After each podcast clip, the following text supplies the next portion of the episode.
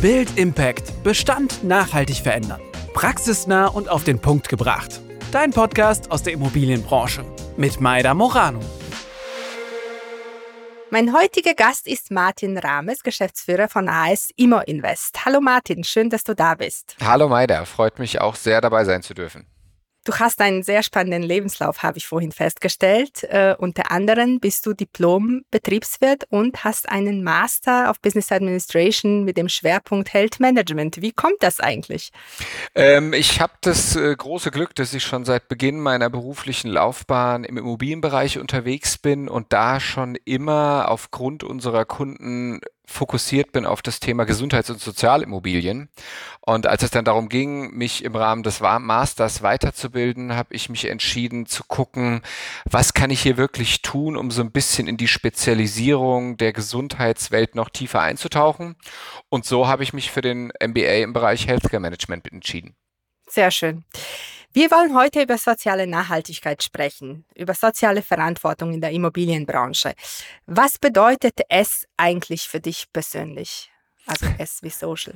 Ja, sehr gerne. Ähm, also vom Grundsatz her, ich will da ein bisschen ausholen, äh, klingt vielleicht manchmal so ein bisschen wie Sozialromantik, aber ich und auch meine Kunden und auch vor allem das ganze Team hier leben das tatsächlich so. Also für uns geht es bei dem Thema S wirklich maßgeblich darum, wie verhalten wir uns eigentlich? Weil gerade in der Immobilienwirtschaft, über die sprechen wir ja heute, in der bewege ich mich jetzt seit gut 14 Jahren, steht das Thema miteinander nicht immer im Fokus. Das heißt, wir bei uns im Unternehmen und vor allem auch, und das will ich betonen, weil ich finde das alles andere als selbstverständlich, unsere Kunden legen einen sehr, sehr großen Wert darauf, wie agieren wir miteinander.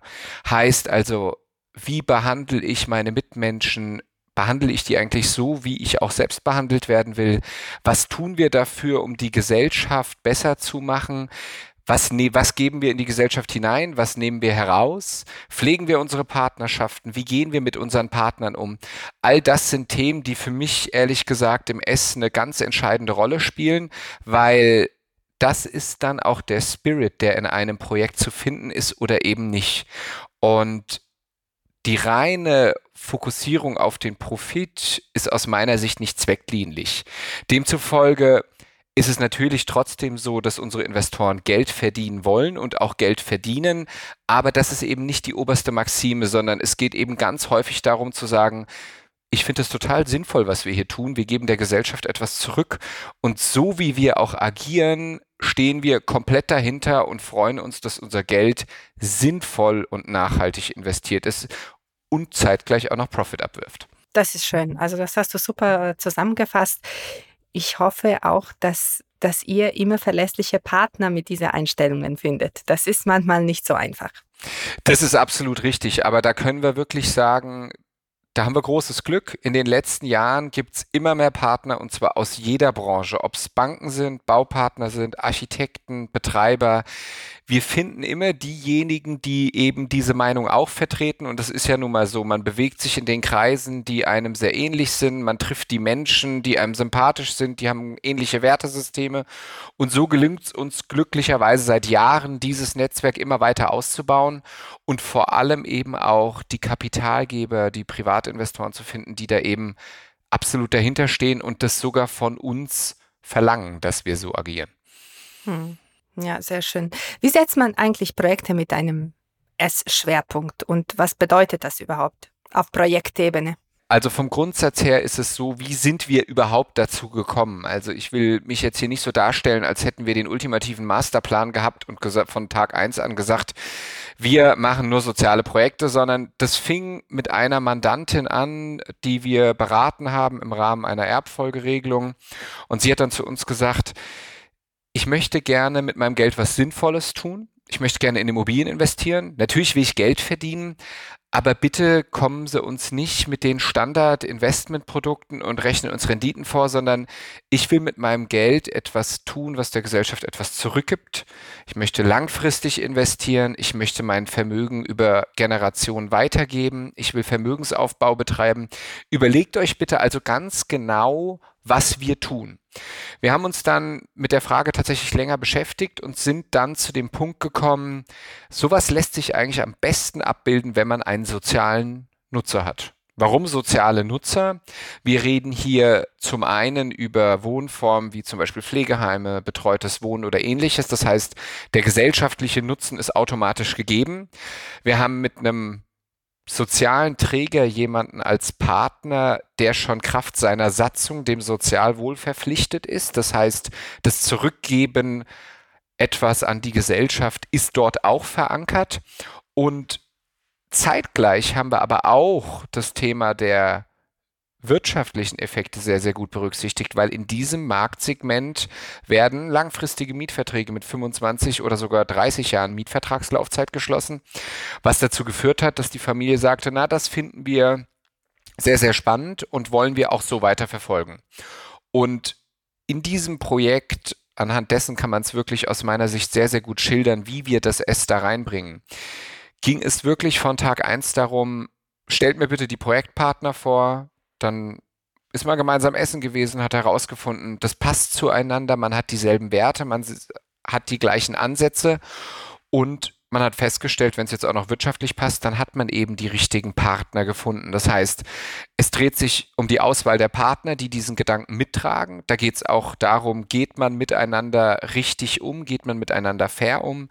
Es geht um so Dinge wie Leben und Leben lassen, weil nur dann, wenn ein Projekt allen Parteien wirtschaftlich Spaß macht, ist es auch ein erfolgreiches Projekt. So sehen wir das, so mhm. sehen das unsere Kunden. Und auch nur dann wollen unsere Partner mit uns entsprechend solche Projekte wiederholen. Das heißt, es geht zum einen eben darum, welche Partner wählen wir aus, wie wählen wir sie aus und dann natürlich, wenn wir jetzt darüber sprechen, wie kriegen wir das S in das Projekt hinein, geht es natürlich ganz stark um das Thema, was für eine Nutzung finden wir. Und da ist es eben auch so, dass wir uns immer in all unseren Projekten in allererster Linie mit der Frage beschäftigen, wenn wir ein Grundstück haben, was braucht dieser Standort, was für Bedarfe gibt's, was ist hier sinnvoll und wie gelingt es uns hier etwas zu erschaffen, wo auch später eine Gemeinschaft entsteht. Das ist wirklich immer der Kern, mit dem wir beginnen, bevor wir anfangen zu rechnen. Und so bringen wir über die Partner, aber auch über die Nutzung das S in unsere Projekte hinein. Also das ist eigentlich so eine Art Social Investing mit einem, mit einem Social Impact. Genau, genau das ist es. Hm. Und Auswahl der Partner basiert, schätze ich mal, oder das ist ja vermutlich Prämisse auf einem Vertrauen, gegenseitigen Vertrauen. Absolut. Ja. Vertrauen ist das A und O. Gerade bei mhm. Investitionsvolumen von solchen Größenordnungen, über die man hier teilweise spricht, muss man sich vertrauen. Und eine Sache ist auch klar, jeder, der in der Immobilienbranche unterwegs ist, weiß ganz genau, Probleme gibt es noch und nöcher am Bau oder in, in den Immobilienprojekten. Und umso wichtiger ist es, die Partner zu haben, denen man vertraut, die dann auch sagen, so, da greifen wir jetzt gemeinsam an, weil wir sitzen im selben Boot. Hm, ja. Ja, korrekt. Ähm, gibt es da Ausschüsse bei den Projekten oder Assetklassen bei euch? Also vom Grundsatz her, ich sag mal wirklich so die Blaupause unseres konzeptionellen Ansatzes für DDS ist natürlich immer in Quartiersprojekten zu finden, logischerweise, weil da können wir auf, ich sag mal, der grünen Wiese unterschiedlichste Nutzungsformen vom Pflegeheim über Kita, über betreutes Wohnen, über Eigentumswohnungen, über Einzelhandelsflächen, Arztpraxen können wir alles kombinieren. Da ist es natürlich mit Abstand am einfachsten und auch am vielfältigsten. Was wir aber merken generell, wenn es darum geht, das S in ein Projekt zu bringen, und da geht es ja vor allem auch darum, wie findet sich dieses soziale Konzept auch später in der Nutzung und nicht nur in der Idee am Anfang und dem Konzept auf dem Papier, heißt, wir finden das Thema auch in unterschiedlichen Assetklassen immer und immer wieder. Und zwar immer dann, wenn unterschiedliche Nutzer aufeinandertreffen.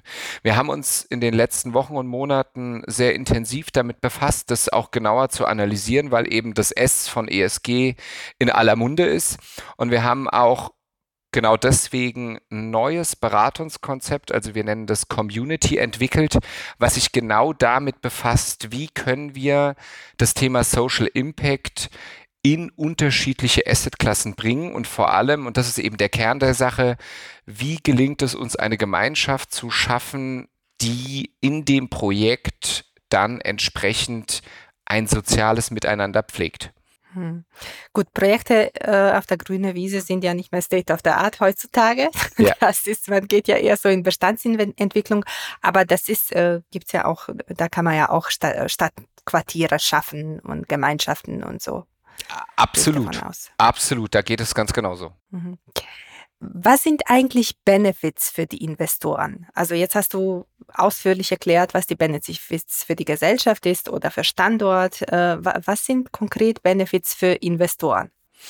Also vom Grundsatz her, das ist aus, für uns der einfachste, auch wenn er äh, noch nicht messbar ist. Für unsere Investoren, mit denen wir zusammenarbeiten, geht es wirklich darum, etwas Sinnstiftendes, Sinnvolles zu tun. Das ist erstmal das absolute oberste Ziel.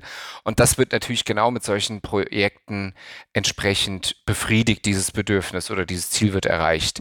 Was wir aber gemacht haben, weil um die Frage dreht es sich ja genau, welche weiteren Vorteile gibt es auch? Also wie können wir andere Investoren, die in dieser Welt noch gar gar nicht unterwegs sind, dafür begeistern, solche Projekte zu realisieren.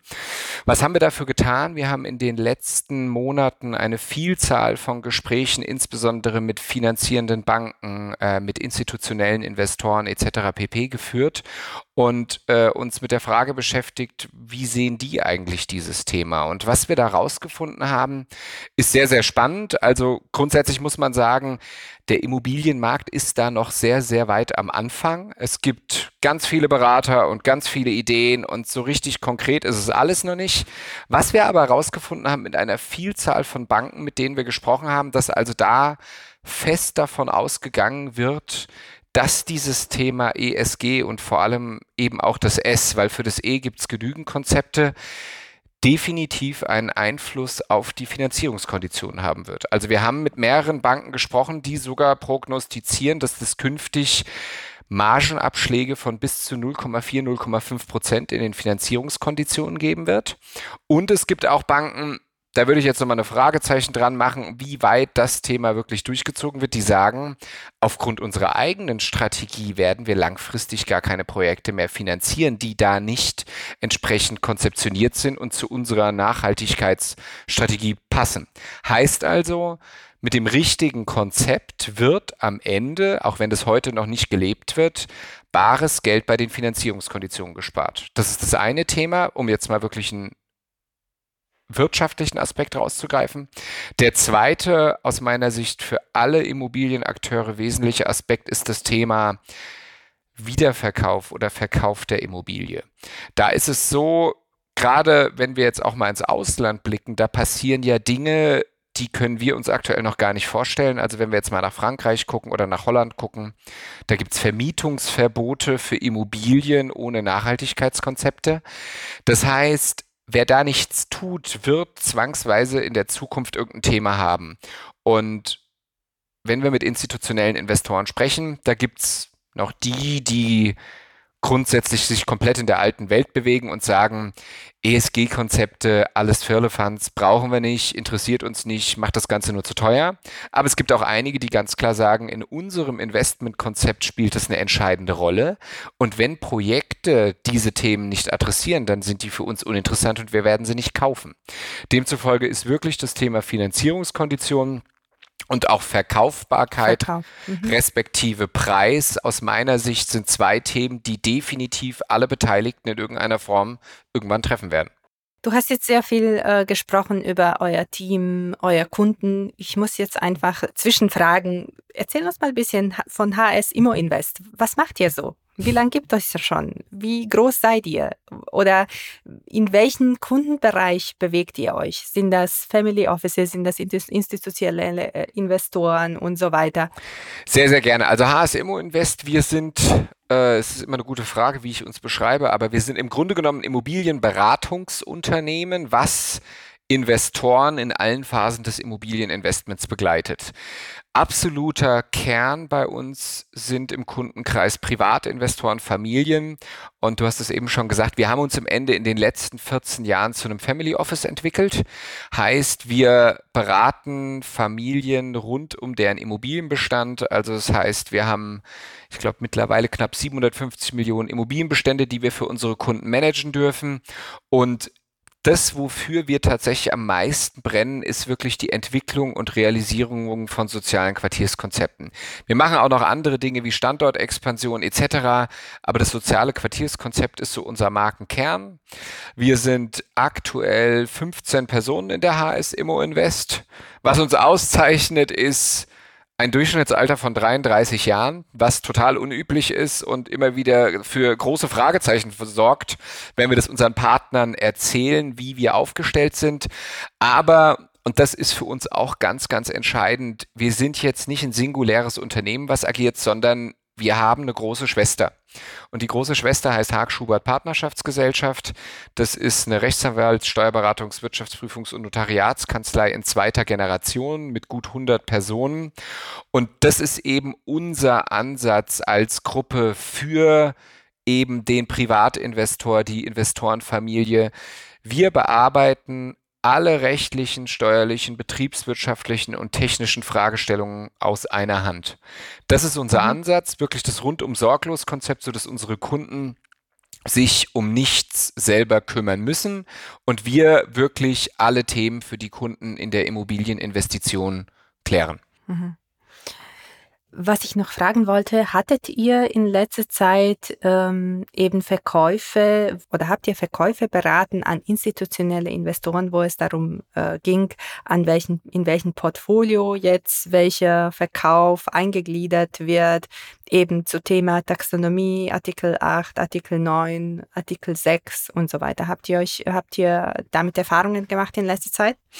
Also Verkäufe nein. Was wir aber in der Tat haben, wir haben aktuell einen Geschäftspartner, mit dem wir momentan sukzessive zusammenwachsen, der sich eben genau mit diesen Konzepten befasst. Äh, da geht es darum, nachhaltiges Investment in geförderten Wohnungsbau zu schaffen, zu kreieren und das wirklich von A bis Z. Und äh, da sind wir momentan dabei, gemeinsam, der Investor kommt aus dem Ausland, ein Konzept zu entwickeln, wie kriegen wir da zusammen die PS in Deutschland auf die Straße, um wirklich da ein Produkt zu erschaffen, was eben genau diesen Zeitgeist der Nachhaltigkeit und vor allem auch der sozialen Aspekte trifft. Lass uns kurz jetzt äh, bei Thema Taxonomie äh, bleiben. Das ist jetzt natürlich in allem Munde. Das ist alles noch nicht so ganz klar. Sehr viel Interpretationsmöglichkeiten, sehr viel Auslegungsmöglichkeiten bietet eben das Rahmenwerk von der EU. Wie siehst du das persönlich? Bleibt das oder ist das nur ein Trend? Ich persönlich bin der Meinung, dass es bleiben wird. Ähm, es ist aber eine ganze Menge noch an Arbeit, dass sich das auch wirklich im Markt weit verbreitet. Ich bin der Meinung, es ist auch absolut zwingend erforderlich, weil die reine Fokussierung auf die absolute Maximierung des Gewinns in solchen Projekten, ohne äh, links und rechts auf Nachhaltigkeit, auf Menschen, auf soziale Aspekte zu richten, macht aus meiner Sicht überhaupt keinen Sinn. Absolut erschreckend ist in der Tat, also wir haben nachdem wir uns ja schon sehr lange mit sozialen Quartiersprojekten befassen, letztes Jahr begonnen, Gespräche zu führen, haben also auch mit Institutionen des Bundes gesprochen und gefragt, hier, wie sieht denn das eigentlich aus? Für E gibt es Kriterien, für G gibt es Ansätze, aber was sind denn eigentlich die Ansätze für S? Da haben wir Aussagen bekommen wie, haben wir selber keine Ahnung, wir wollen zwar, dass ihr das macht, aber wenn ihr eine Idee habt, könnt ihr uns gerne Bescheid sagen. Äh, das ist aus meiner Sicht wirklich schockierend. Ähm, wir sehen auch dass es immer mehr pa Marktteilnehmer gibt, die sich danach orientieren, eine Lösung dafür suchen. Aber es gibt auch immer noch eine Vielzahl von Marktteilnehmern, die sagen, interessiert mich alles nicht, ich will so schnell, wieder, so schnell wie möglich wieder dahin zurück, wo wir waren. Demzufolge, ich habe es vorhin schon mal gesagt, wir sind da aus meiner Sicht ganz, ganz am Anfang, aber ich persönlich setze ganz klar in unseren Projekten in der Beratung auf diese Themen, weil ich der festen Überzeugung bin, das ganze Thema wird eine entscheidende Rolle in der Zukunft spielen. Mhm. zum Schluss würde ich mir gerne was Schönes vorstellen, und zwar ein Projekt von euch. Vielleicht kannst du uns da ein paar Beispiele geben. Wie darf ich mir das vorstellen? Also für mich ist so absolut, äh, sage ich mal, nachhaltige Projekte, die aus dem Bestand entstehen, sind für mich ähm, zum Beispiel die Projekte, die Greyfields macht oder ehemals, äh, ehemalige Beos und so weiter. Was macht ihr so genau? Also wir beschäftigen uns sehr, sehr stark eben mit dem Thema Quartiere. Ähm, das ist zwar leider kein Projekt, was rein aus dem Bestand kommt. Das hätte ich jetzt gerne präsentiert, so nach der Einleitung von dir. Aber ein Projekt, wo aus meiner Sicht das Thema S also im absoluten Kern steht, ist ein aktuelles Projekt bei uns in Berlin. Da haben wir die Situation, dass wir schon auf der Eigentumsebene ein Joint Venture zwischen einem Privatinvestor und einer freigemeinnützigen Stiftung, der Stephanus Stiftung, geschaffen haben, was aus meiner Sicht schon mal eine absolute Besonderheit ist, weil diese beiden Welten, die private Investorenlandschaft und die gemeinnützige Stiftung überhaupt an einen Tisch und dann auch in eine Gesellschaft zu bringen, ist schon was Außergewöhnliches. Von der Nutzung her haben wir die Situation, es gibt schon ein bestehendes Pflegeheim. Da geht es darum, wie können wir das besser in die Umgebung einbinden. Und es gab das große Glück, dass wir in der Nachbarschaft ein Grundstück erwerben konnten. Und dort entsteht jetzt eine gemischt genutzte Immobilie, bestehend aus Kita, betreutem Wohnen, Wohngruppen für Menschen mit Behinderung, Wohngruppen für Menschen im Alter. Wir erschaffen Apartments für Studenten, wir schaffen Wohnungen für junge Familien.